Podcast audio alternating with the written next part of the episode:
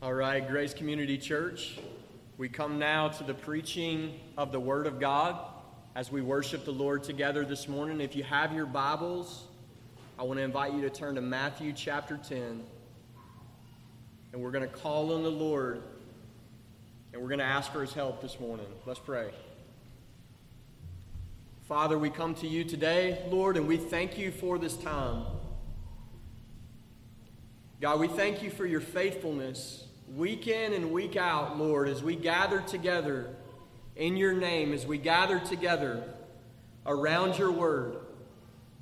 God, thank you that you are faithful to give us what is needed, that you are faithful to strengthen the souls of disciples. And Lord, we ask for that this morning. God, we pray that you would restore our souls for your name's sake, God.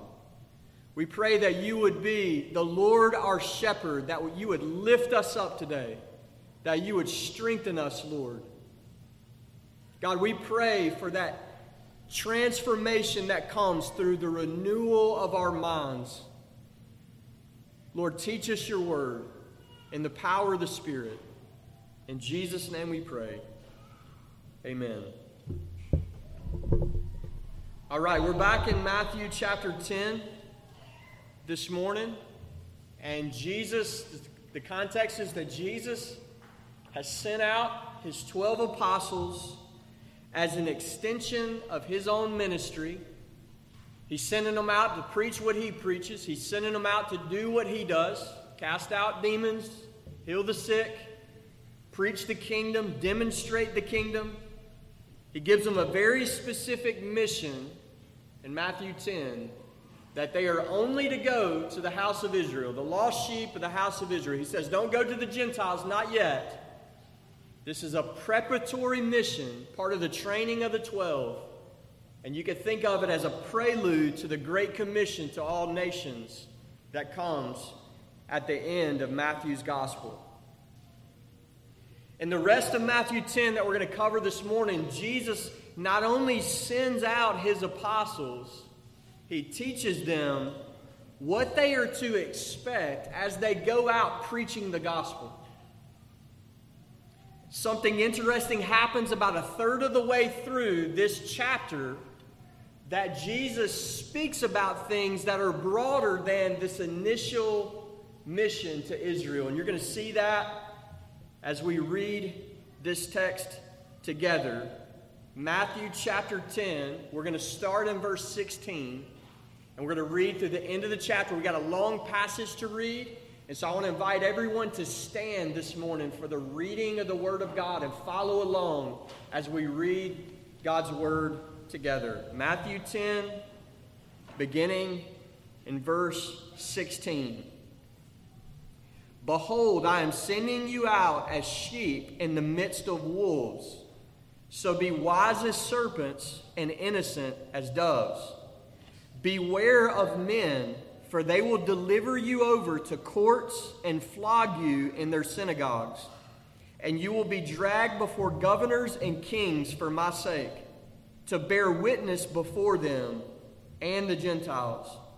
When they deliver you over, do not be anxious how you are to speak or what you are to say, for what you are to say will be given to you in that hour. For it is not you who speak but the Spirit of your Father speaking through you.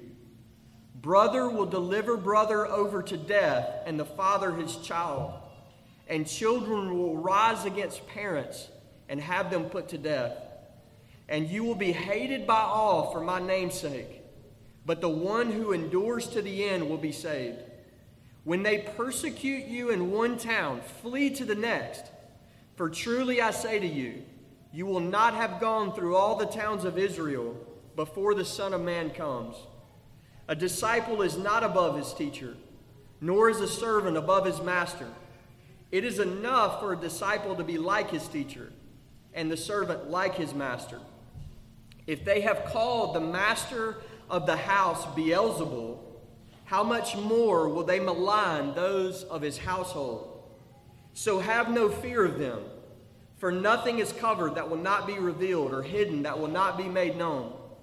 What I tell you in the dark, say in the light, and what you hear whispered, proclaim on the housetops. And do not fear those who kill the body, but cannot kill the soul. Rather, fear him who can destroy both soul and body in hell. Are not two sparrows sold for a penny? And not one of them will fall to the ground apart from your Father. But even the hairs of your head are all numbered. Fear not, therefore, you are of more value than many sparrows. So everyone who acknowledges me before men, I will also acknowledge before my Father who is in heaven. But whoever denies me before men, I will also deny before my Father who is in heaven. Do not think that I have come to bring peace on the earth. I have not come to bring peace, but a sword. For I have come to set a man against his father, and a daughter against her mother, and a daughter in law against her mother in law. And a person's enemies will be those of his own household. Whoever loves father or mother more than me is not worthy of me. And whoever loves son or daughter more than me is not worthy of me. And whoever does not take his cross and follow me is not worthy of me. Whoever finds his life will lose it, and whoever loses his life for my sake will find it. Whoever receives you receives me, and whoever receives me receives him who sent me. The one who receives a prophet because he is a prophet will receive a prophet's reward. And the one who receives a righteous person because he is a righteous person will receive a righteous person's reward. And whoever gives one of these little ones even a cup of cold water because he is a, a disciple, truly, I say to you, he will by no means lose his reward. This is God's word to Grace Community Church this morning. You may be seated.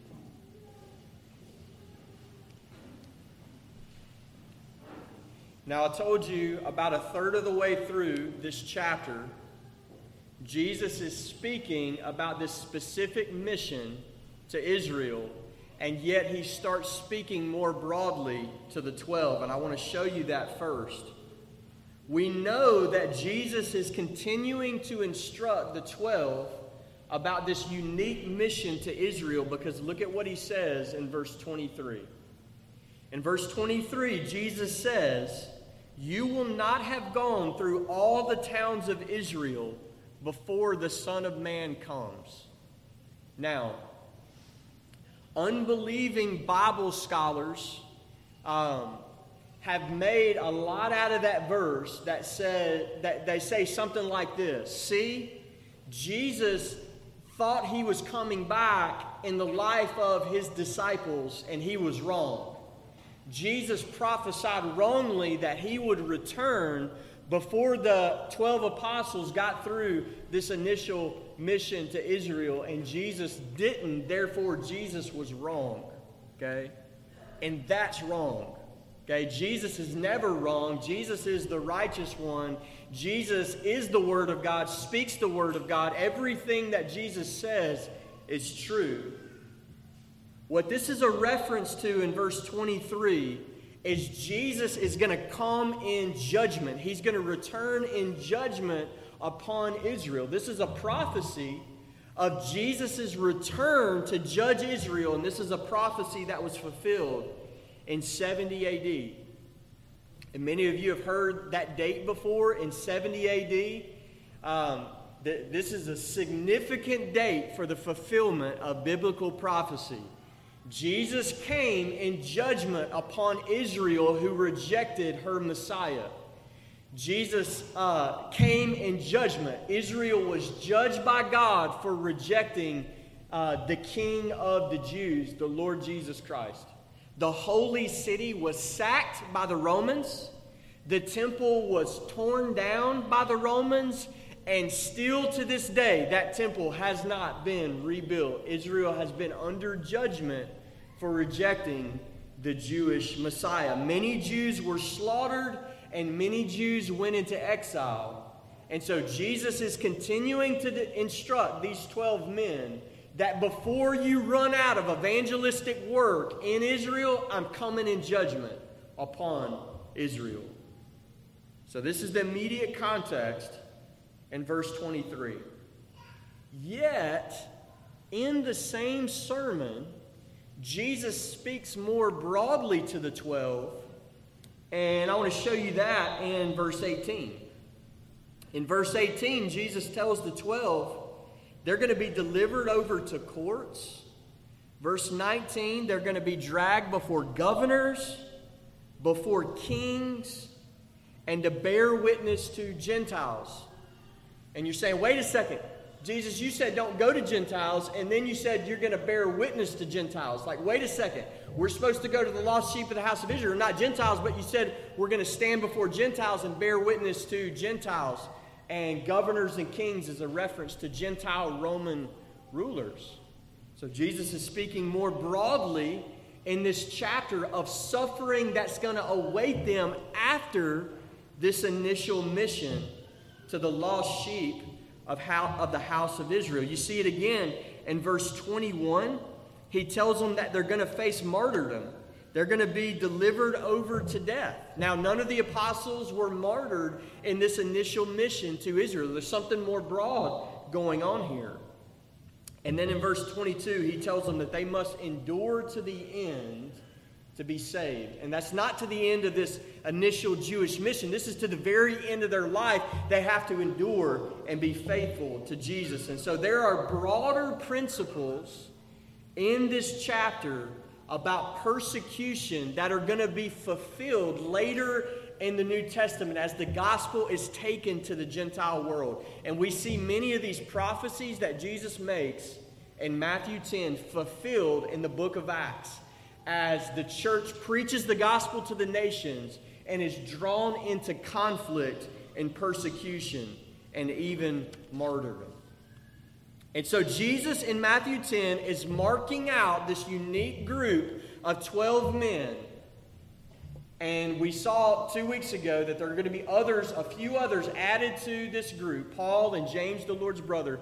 They're going to be marked off to suffer greatly for the name of Jesus. In other words, being an apostle is not only privilege, it's a heavy cost. They're going to bear the name of Jesus and they're going to suffer greatly for the cause of Jesus Christ. Paul says this in 1 Corinthians 4, verse 9. Paul says that the apostles are made a spectacle to the world. He says this in 1 Corinthians 4 9 that they're the last of all men men condemned to death. They're a spectacle to men and to angels, a spectacle to the world. When Christ called the Apostle Paul to be his apostle, one of the things Jesus said about Paul in the book of Acts is, I will show him how much he must suffer for my name. And that's what it means to be part of this inner group is this unique role in the foundation of the church and unique suffering. Paul recounts vividly his suffering in 2 Corinthians 11. Listen to what he says. Paul says that he suffered countless beatings. Think about that. Uh, we know very few people who have been beat for the gospel. Paul says countless beatings. Think about that. Countless times he says, I have been beat for faithfulness to Jesus Christ. He says, often near death. Five times I have received at the hands of the Jews 40 lashes less one. That's that flogging that Jesus prophesied in Matthew 12. Three times I was beaten with rods, and once I was stoned. Paul was part of this inner circle that was made a spectacle to the world suffered greatly for the name of Jesus. Most of the apostles paid the ultimate price. They died as martyrs in the cause of Christ for faithfulness to Jesus Christ, for faithfulness to proclaim the gospel. James was the first in this group to give his life for Jesus Christ. And we see this in the book of Acts, Acts, Acts chapter 12, that Herod has James the apostle put to death. He has, has his blood shed, and James dies a martyr in faithfulness to Jesus. History tells us that almost every other member of this group dies the death of a martyr. And we get this from two separate places. One is a church history written by a man named Eusebius. He's an early church historian. and the other is Foxe's Book of the Martyrs. And there's long standing church tradition that the apostles of Jesus Christ died, they gave their life for the gospel. History tells us that Peter was martyred by the Romans. He requested to be crucified upside down on an X shaped cross, and the tradition is that he thought himself unworthy to die in the same manner that Jesus, his Lord, died, that his master died. He requested to be crucified upside down. Thomas, tradition tells us, is said to have preached to the Persians and died a martyr in India. Tradition tells us that Thomas the Apostle took the gospel to India and was cut down, faithfully preaching the gospel of Jesus Christ. Simon the Zealot, tradition tells us, is said to have preached in Africa and been crucified for preaching the gospel. Andrew the apostle is said to have taken the gospel to Achaia and died a martyr for Jesus Christ. Matthew is said to have preached in Egypt and died a martyr for Jesus. Philip is said to have preached uh, in Egypt also and died a martyr for Jesus. Paul tradition tells us, is said to have been martyred under Nero, died, died for Jesus Christ, and James, the Lord's brother, tradition tells us, is said to have been martyred in Jerusalem for faithfulness to Jesus Christ. Jesus prophesied in Matthew chapter 10 that these men would suffer greatly for the gospel. Not only did he send them out, he told them what they were to expect as they began to preach that gospel of the kingdom. And tradition tells us that these prophecies were vividly fulfilled in the lives of the twelve. This morning, we're going to ask and attempt to answer this question what can we learn about following Jesus from these men? From what Jesus says about these men, this, these 12, what can we learn as followers of Jesus Christ? And this is an appropriate question for us to ask because the principles we find in Matthew 10 apply broadly to every age of the church of Jesus Christ. I want to organize our teaching this morning under three headings. Number one, there is danger ahead. In other words, Jesus instructs his disciples that they are to expect danger uh, ahead of them. They're not to expect a comfortable or an easy life. Following Jesus is not supposed to be easy. It's not supposed to feel easy. Jesus says, danger ahead, number one. Number two, you must press forward. In other words, Matthew 10 gives us exhortation as followers of Jesus that we must remain loyal to Christ, we must remain faithful to Christ, we must endure to the very end in loyalty to Jesus. Number three, take heart. Danger ahead, press forward, and take heart. Matthew chapter 10 gives us encouragements from God's word of what we need our faith to grab a hold of, to have courage to stand, to have courage to endure to the very end. So we'll start with number one danger ahead. And the very first words that we read together, Jesus signals that there's danger ahead. He says, I am sending you out as sheep in the midst of wolves. Okay, now you don't have to know a lot about uh, farm life to know that's a dangerous thing. Okay, uh, sheep are defenseless, wolves are dangerous, and Jesus says that's what I'm sending you into. I'm sending you out as sheep in the midst of wolves. Now remember, the context here is missions. I'm sending you out with a message. I'm sending you out with a mission, and you're going to go out as innocent sheep in the midst of wolves. Christians are to evangelize a world not that rolls out the red carpet for us, but a world that hates us. This is the mission. This has always been the mission of Jesus sheep in the midst of wolves, danger ahead. Jesus wants us to understand that we will be vulnerable in this world. There is a glorious truth of the gospel, and we read it this morning that through the death of Christ we have peace with God. In other words, for every Christian, Jesus has delivered us from the wrath of God. It's completely gone. There's no more condemnation for, uh, for the Christian as it relates to the wrath of God. Jesus bore it all for us. Praise to his name. But Jesus wants us to understand that we have not been delivered, at least in this temporal way, from the wrath of man. We will face the wrath of man. We will not always be delivered from the wrath of men and from the hatred of the devil. There is danger ahead for the Christian. 2 Timothy chapter 3 verse 12 Paul says this, all who desire to live a godly life in Christ Jesus will be persecuted. You got to settle that on the front end. I don't know how he can make it any clearer for us that the Christian life is not supposed to feel easy. And Jesus even preaches this on the front end as he preaches the gospel. You remember how he closed the Sermon on the Mount. As he says, The gate is narrow, and the way is hard that leads to life.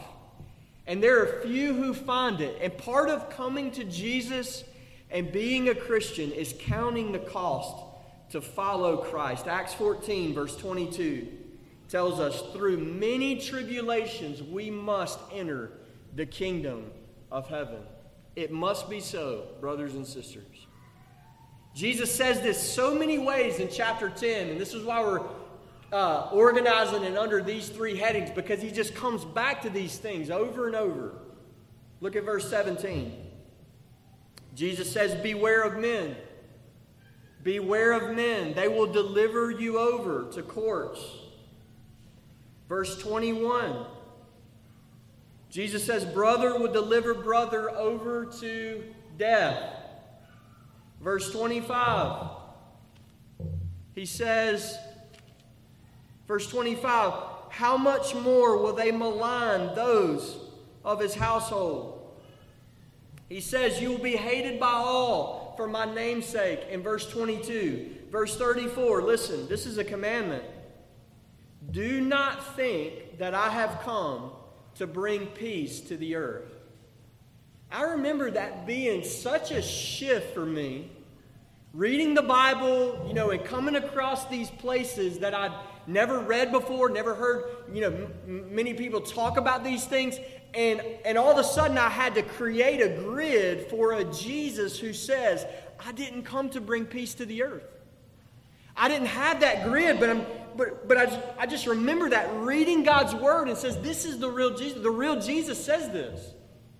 He came to make a division, to, to, to, to bust humanity into two separate groups. He didn't come to make peace.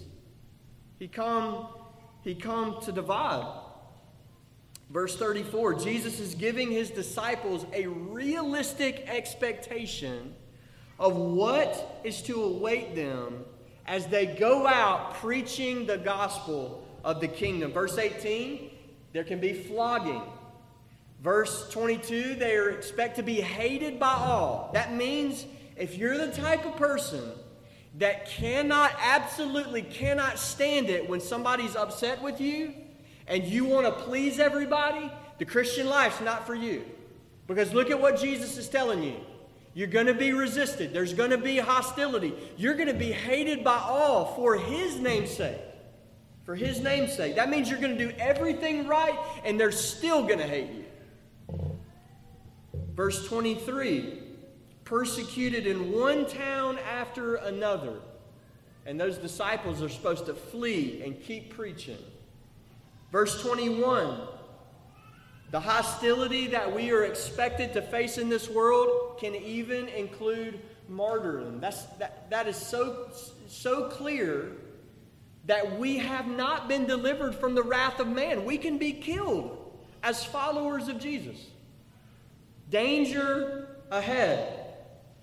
Christian life is never intended to be an easy life. Now, not only does Jesus want you to understand that suffering and persecution await those who faithfully preach the gospel of Jesus, he wants you to know why. He wants us to know why there's going to be suffering. He wants us to know why there's going to be a conflict. And, and the answer to that is because we identify with Jesus.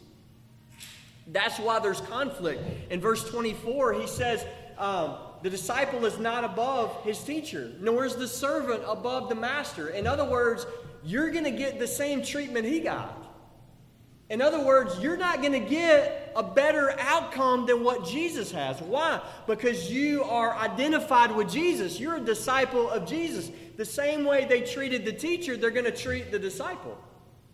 The same way they treated the master, they're going to treat the servants. We are in solidarity with Jesus. We're not to expect a different outcome than what Jesus received. And this also means that the world's hatred and the world's hostility to Christians is ultimately an extension of the world's hatred of Jesus Christ. Now, just as these men are sent out to do what Jesus does, they bear the scorn that Jesus bore. You see this in John chapter 9, John chapter 7. Jesus actually tells us why the world hated him. And maybe you've never thought about this before of Jesus was the greatest teacher that ever was. He was, he was the most righteous man that ever lived. He was the only righteous man that ever lived. And so it's worth thinking about why did they hate him? Why did they crucify him? I mean, if he's just, you know, this great moral teacher, and he actually tells us why in his word. John 7, verse 7, Jesus says, The world cannot hate you, but it hates me because I testify about it that its works are evil. In other words, why did the world hate Jesus? Jesus says, Because I testified against it. In other words, the world hated Jesus not because he came with these, you know, great moral principles about we should love each other. They hated him because he came as a prophet thundering the law of God, exposing the great sinfulness of man. He came as light testifying against the world of darkness, he came exposing that the deeds of this world were evil. And he says, This is why the world hates me. Because I turned the lights on. Because I came as the light of the world and I exposed the true state of things. This is why the world hates Jesus, the light of the world. Those who are of the darkness hate the light. Now, this is a good time to remember that the context of Matthew 10 is missions. And so it's also worth thinking about, you know, what could possibly be wrong with a bunch of evangelists, Christians, going around sharing good news? What in the world could possibly be, how in the world could that be trouble? Why would that be resisted? I mean, the gospel is good news. They're just coming and sharing good news. And Jesus is talking about hated by all, given over to death. And this is where the context is helpful. The world has never had a problem with a feel good message that's preached in this take it or leave it way. And what I mean by that is you can even do that with the Christian gospel. You got, hey, here's some good things about Jesus. God loves us. God sent us Jesus. This is what Jesus did for sinners. Just want to share this with you. If you think this will be helpful for your life, take it. If you're not convinced, you know, leave it. I'm not the judge. I'm just setting, you know, these things before you. World has never had a problem with that. Okay? That's never been the problem.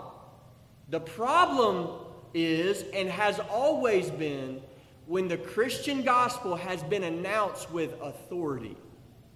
That's always been the problem. And so, as these men went out in Matthew 10, their announcement came in Matthew 10 with an announcement of judgment.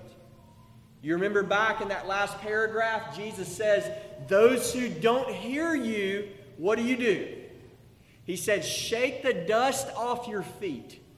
This is a sign that this group is going to be cursed by God. God is going to curse those who reject the gospel. And you remember what Jesus said? It's going to be worse for Sodom and Gomorrah. I mean, it's going to be worse for those who reject the gospel than it was for those in Sodom and Gomorrah who were judged by God.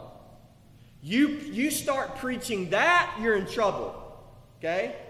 You preach a feel good, take it or leave it, Jesus, no trouble at all.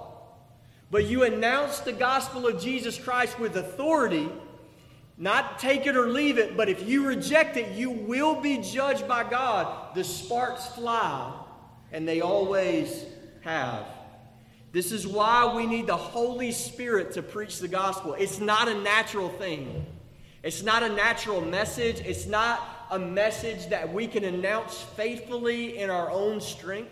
It is, it is a great mistake to start busting up the body of Christ in these different personality categories of man, this person's an extrovert, he's as he's as bold as you know a lion. This person's an introvert. You know they're they're you know uh, have trouble you know even talking to their family. That is so wrong.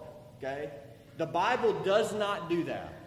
Every single disciple of Jesus is incapable of faithfully heralding the gospel of Jesus Christ without the Spirit of God.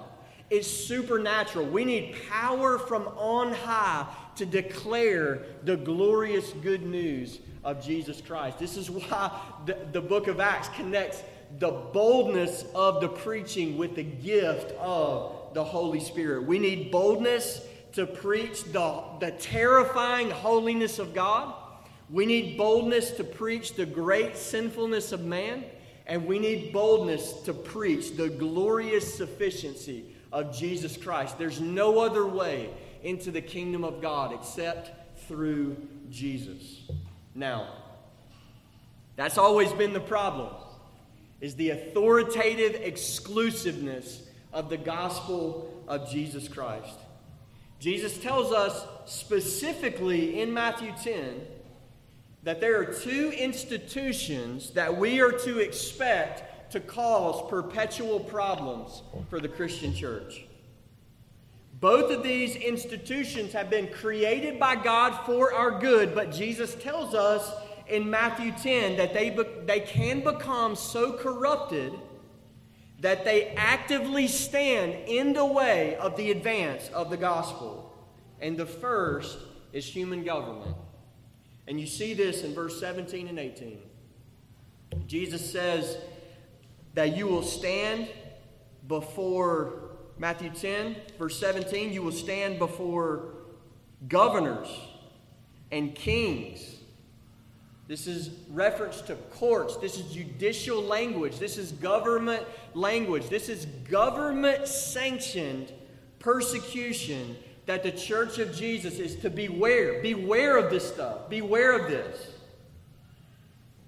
This has been the cause of the most fierce rounds of persecution that the church of Jesus has ever faced in the history of the church when the government takes the sword and turns it against the church of Jesus Christ. It is one of Satan's fiercest weapons. And yet, in verse 18, Jesus calls it an opportunity to bear witness to the gospel. Not only government, Jesus also talks about the family can stand in the way of the advance of the gospel. He says this in verse 35. Verse 36 A person's enemies will be those of his own household. Now, that's not what we are to normally expect in the Christian church. That, you know, our enemies are in our own house. But it can't happen. It can't happen. It's a beautiful thing when parents and children serve Jesus, when a whole family serves Jesus together. And that's what we ought to pray for, and we can trust God for that. Malachi 3 tells us that God desires godly offspring.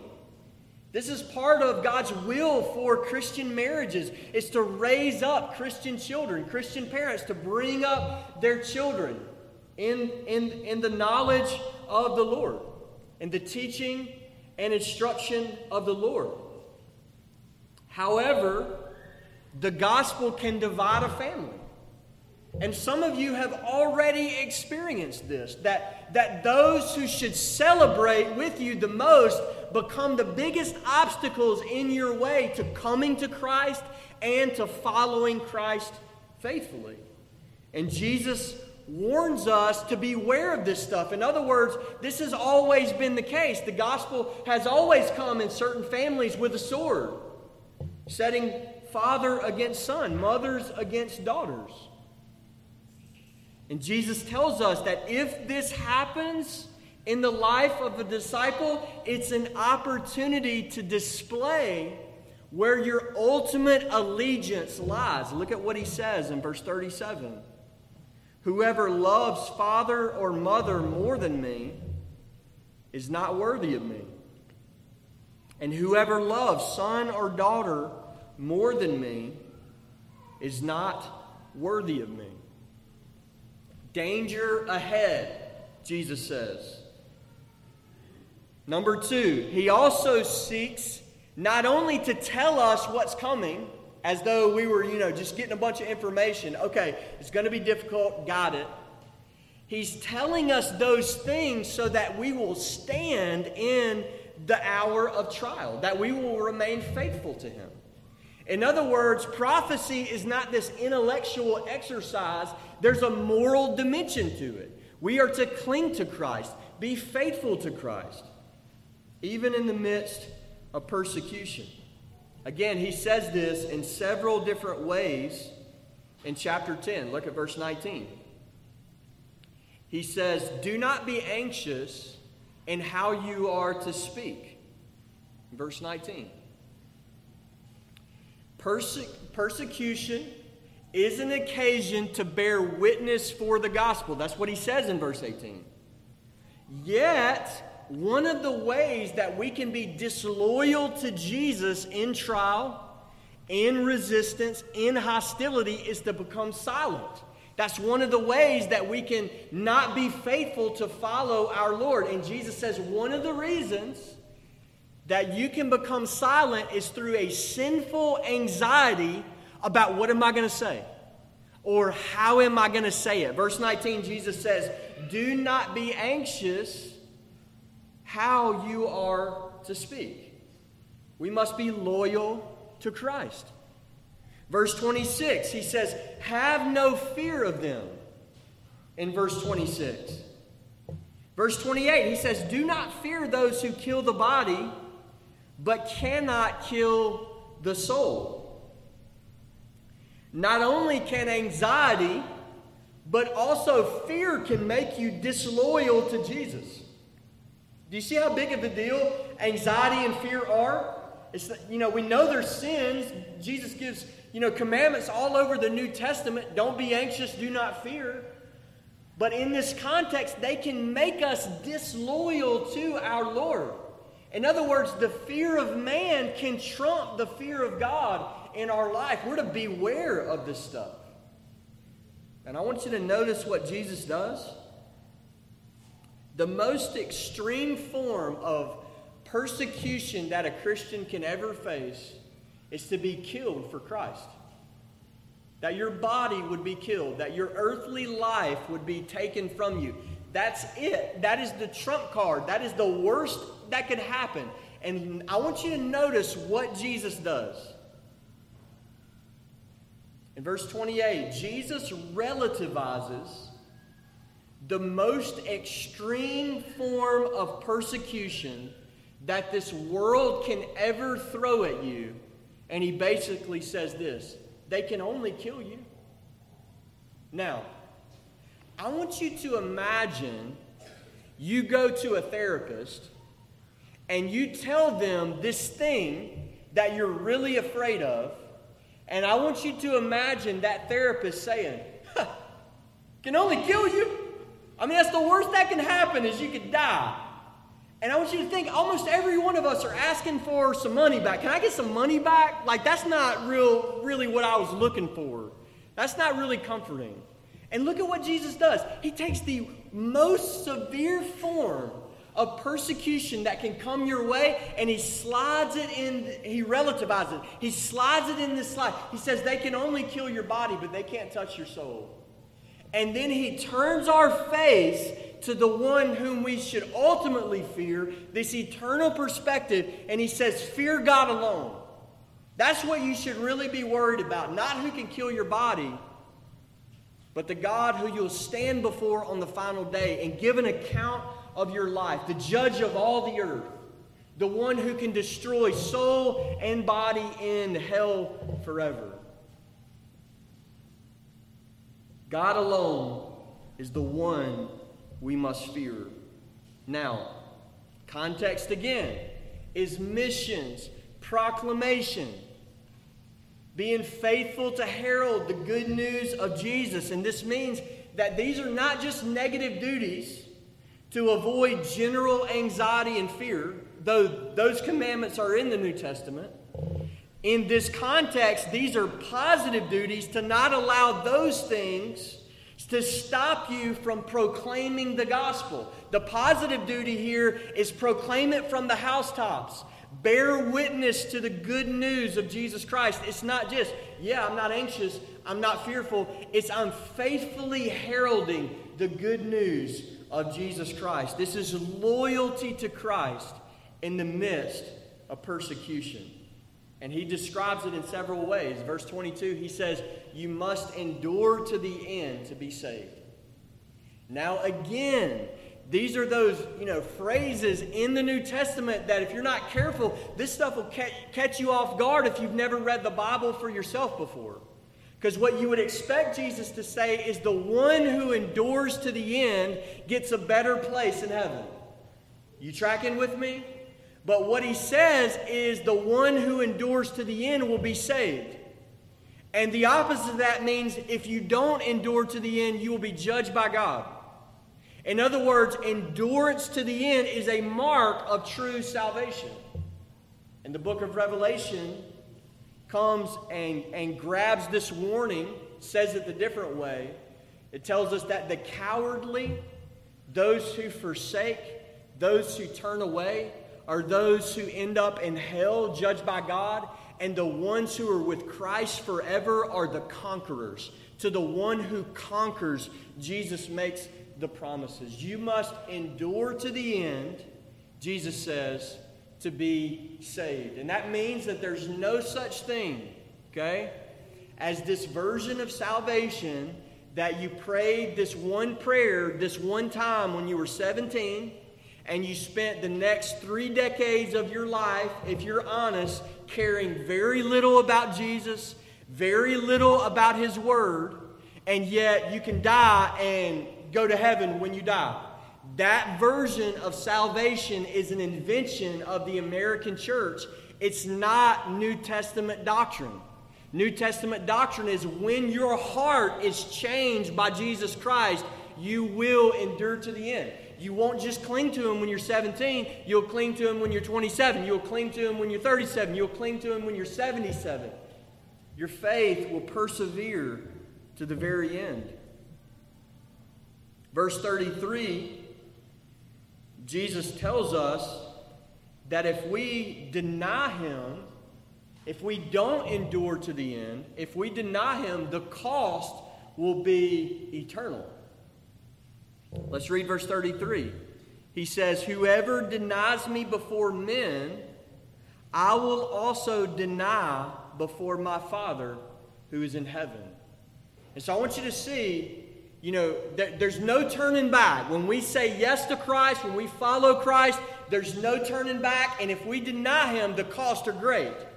And that's the language of eternal judgment, that we will be judged by God if we forsake the gospel, if we turn our back on Jesus Christ. Jesus will deny those who deny him. So he's calling us to faithfulness, to persevere. He says it again in verse 38. He says, Whoever does not take up his cross and follow me is not worthy of me. And in a certain sense, nobody's worthy, you know, to be a Christian. That's not what Jesus is talking about here.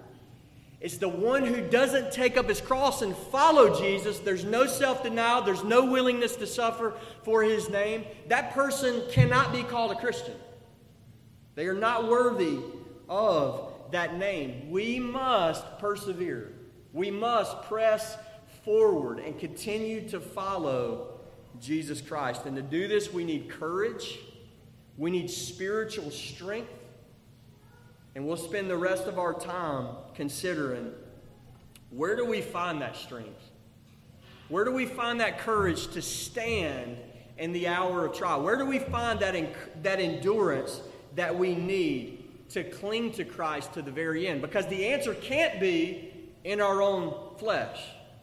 That man, I'm going to follow, I'm never going to forsake. It's just like Peter boasting in his flesh. And Jesus says, Oh, yeah, before the rooster crows three times, uh, you, will deny me. Um, in other words, the response is not fleshly, bootstrap perseverance. We need real spiritual strength. Where do we find this? And all throughout this chapter, I want you to notice that Jesus is, it's like he's feeding our faith. He's giving us promises, he's drawing our attentions to truths that give us strength that give us courage, that help us fight the fight of faith. I have six of these, and I'm going to run through them as fast as I can. Number one Christians are sent by Christ.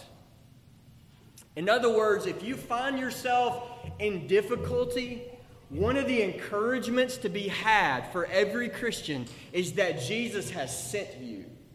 You are not a victim of a bunch of accidents of a bunch of random occurrences. You are sent by Christ. And we see that in the very first words of verse 16. Jesus says, I send you as sheep in the midst of wolves. Now, how comforting is that to know that when you find yourself in difficulty, Jesus is in charge? And if you say, Well, I don't think that's very comforting, your only other option is nobody's in charge. And that's terrifying. Okay? How comforting is it, though, to know that Jesus, this is just what you told me, that I would be a sheep in the midst of wolves. And in a general sense, every Christian, every person who has been saved, has been sent by Jesus into this world. We are His, we belong to Him, we are His ambassadors. We go with the message of reconciliation. We go in His name. We preach His gospel. We've been sent by Jesus. We preach Him. And Jesus is the good shepherd who sends His sheep into conflict and even amongst wolves. And this is another glimpse of the wisdom of Christ, the ways of Christ. That his ultimate motive is not, I got my sheep, let me keep them as safe as I possibly can. His ultimate motive is glory to his name in all the nations. Sheep in the midst of wolves. Number two, Christians are one with Christ. Or you could say it this way Christians are united with Christ. And I wonder how encouraging that is to you to remember that you are joined to Jesus. That there is solidarity between you and Jesus. If your faith is in Christ, you are in Him. There's an indissoluble bond between you and Jesus Christ, no matter what you face. We are in Christ Jesus. Verse 20 tells us that that, uh, verse, sorry, verse 40 tells us that whoever receives us receives him. In other words, we're so identified with Christ that when, when others receive us and receive our gospel, they're really receiving Jesus. And the flip side of that is also true. In the book of Acts, where Christ reveals himself to the Apostle Paul, he says, Why are you persecuting me? Jesus says.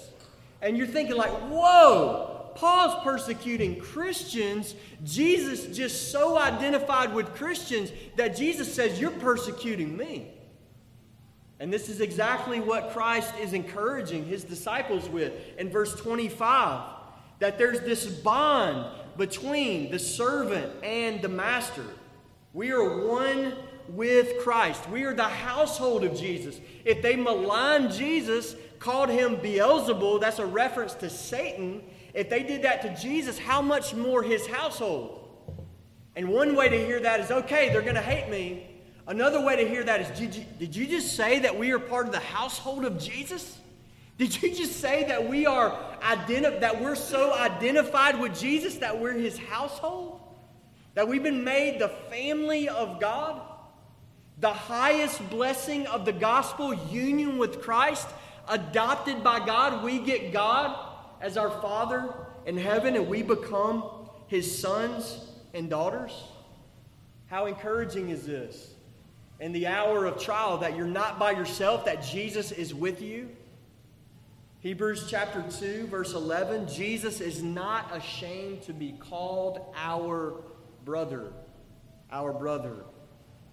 When we meet difficulty, even of the fiercest kind, we have an unbreakable bond with Jesus Christ. One of my favorite phrases in Thessalonians is the dead in Christ shall rise first that even when we die, we're still in Christ. Death cannot break this bond that we have with our Lord Jesus. At the very end of Matthew's gospel, Jesus promises his evangelizing church, last verse of his gospel, I will be with you always, even to the end of the age. Number three, Christians have the Holy Spirit. Again, these are meant to strengthen our faith that not only does He send us into difficult situations, we're not left with our own resources. We've been given the resources of heaven. Look at what He says in verse 20. Jesus tells us that in our hour of crisis, the Spirit of your Father speaks through you. Man, what a comfort. The eyes of the flesh can see a thousand against one. But the eyes of faith remind us that God stands with us. God stands with His church. God, God's Spirit helps God's people to declare God's gospel. Now, this promise applies to the apostles in a different way than it applies to us. To the apostles, the Spirit of the Father speaking through them is a promise that they will prophesy. They will prophesy. They will speak the very words of God. But there's a principle in this promise for us that God will be with our mouth. God will be with our mouth. God's Spirit will help us to testify to the Lord Jesus Christ. Now, sometimes this promise in verse 20 is misinterpreted and used as an excuse. I don't have to study the Bible, I have the Holy Spirit. I'm not supposed to plan what I'm going to say. I just, you know, let it happen. You know, I just let the Spirit work. Spontaneously let it happen. This, this promise in verse 20 is not given uh, to excuse anybody from neglecting the Bible. Okay, who wrote the Bible? The Holy Spirit wrote the Bible. The same Spirit that helps us to preach the gospel wrote a book. We don't have any license anywhere in the scriptures to ignore the Bible. What this is, and is, an encouragement to us that God will be with our mouth, that the Holy Spirit will help us to proclaim Jesus. Acts chapter 1, verse 8, Jesus says, You will receive power when the Holy Spirit comes upon you, and you will be my witnesses. Are you trusting in the Holy Spirit? to help you to declare this glorious gospel, this powerful gospel. Trust in the Holy Spirit. Every Christian has the Holy Spirit. Number four, Christians are loved by God. I don't know a more comforting reality, a more comforting truth in suffering than this one right here that God loves his people. And I say that because it's the exact opposite of the satanic lie in the midst of suffering, in the midst of hostility. The satanic lie sounds like this You find yourself in difficult circumstances, and the reason is the satanic lie goes, Your father doesn't love you. He, t- he says this to Jesus in the wilderness. He says, Your father doesn't love you. In fact, you're hungry, you need bread, and he gave you a bunch of rocks. That's what kind of father your father is. And Jesus turns it, it's the exact opposite in the midst of suffering. In verse 30 and 31, he begins to talk about the sparrows. Not a sparrow falls to the ground apart from your father's knowledge. Verse 31, this beautiful description uh, of the God of glory, the uncreated God, says that the hairs of our head are numbered. And some of my favorite language in all the Bible, where you have these descriptions of the personal attention that God gives to every single human being. The hairs of our head are numbered. So you have this God of glory, this transcendent God, and He's upholding the universe by the word of His power, and yet at the same time, He's immanent. He's in your face. The very hairs of your head are numbered, and Jesus says, You're more valuable to Him than a sparrow. Translation, Your Father loves you. Your Father loves you. God loves you. God loves His people. Jesus loves His precious lambs.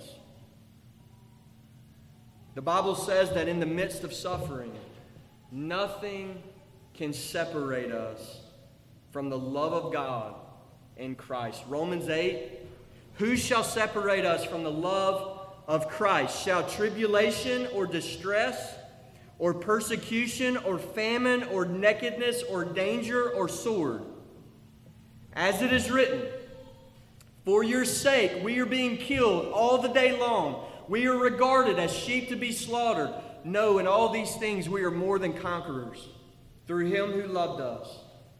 For I am sure that neither death nor life, nor angels nor rulers, nor things present nor things to come, nor powers, nor height nor depth, nor anything else in all creation will be able to separate us from the love of God in Christ Jesus our Lord. May God raise up Christians all around this church who can say, in the context of we're being killed all day long, and not turn and blaspheme God and say, God, I knew you didn't love me. But in the context of being killed all day long, we could say we are more than conquerors through him who loves us. Nothing can separate us from the love of Jesus. Number five, Christians will be saved. Christians will be saved. In verse 32, Jesus makes a pledge. It's a promise. It comes with all authority of heaven behind it. And he says, Whoever acknowledges me before men, I will also acknowledge before my Father who is in heaven. He has signed his name to this promise that if you acknowledge him, he will never deny you.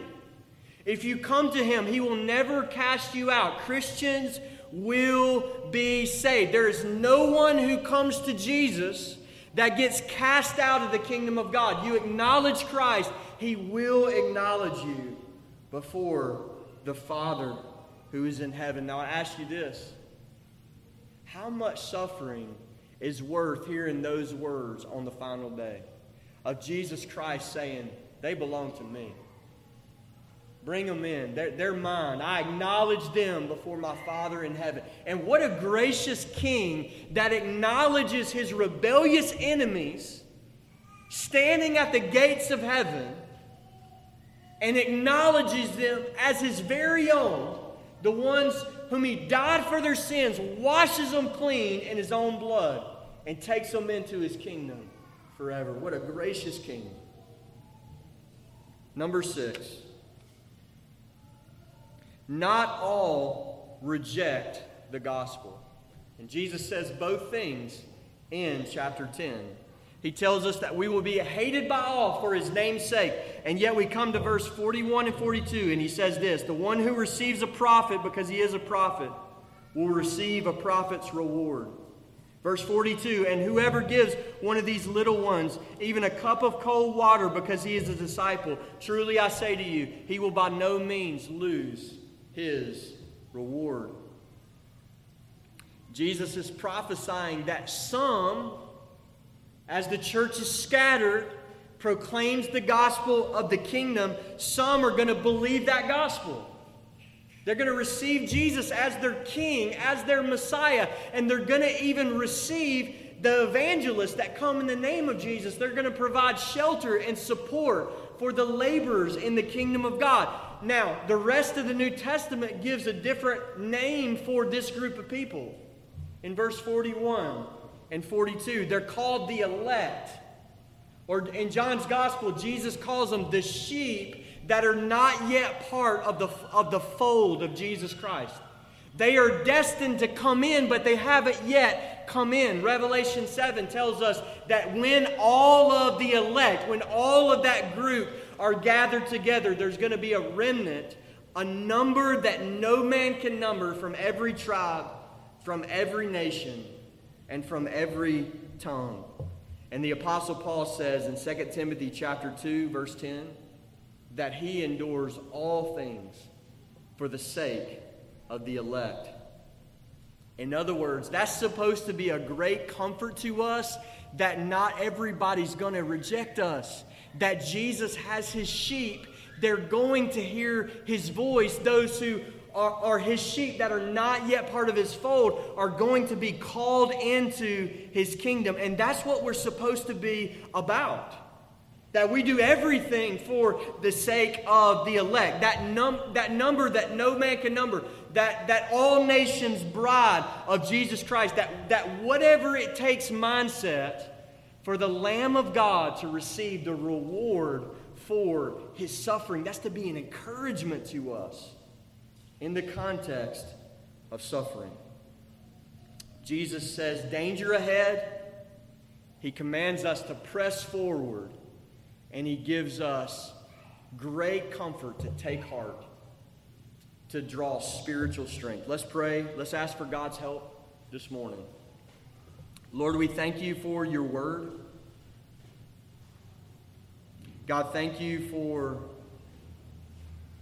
ordaining your word to be a means of grace in your church. And Lord, we ask that it would be just that today, that you would renew our love for Jesus Christ, that you would renew our desire to serve Christ. And Lord, we pray that you would strengthen our faith this morning. In Jesus' name, amen.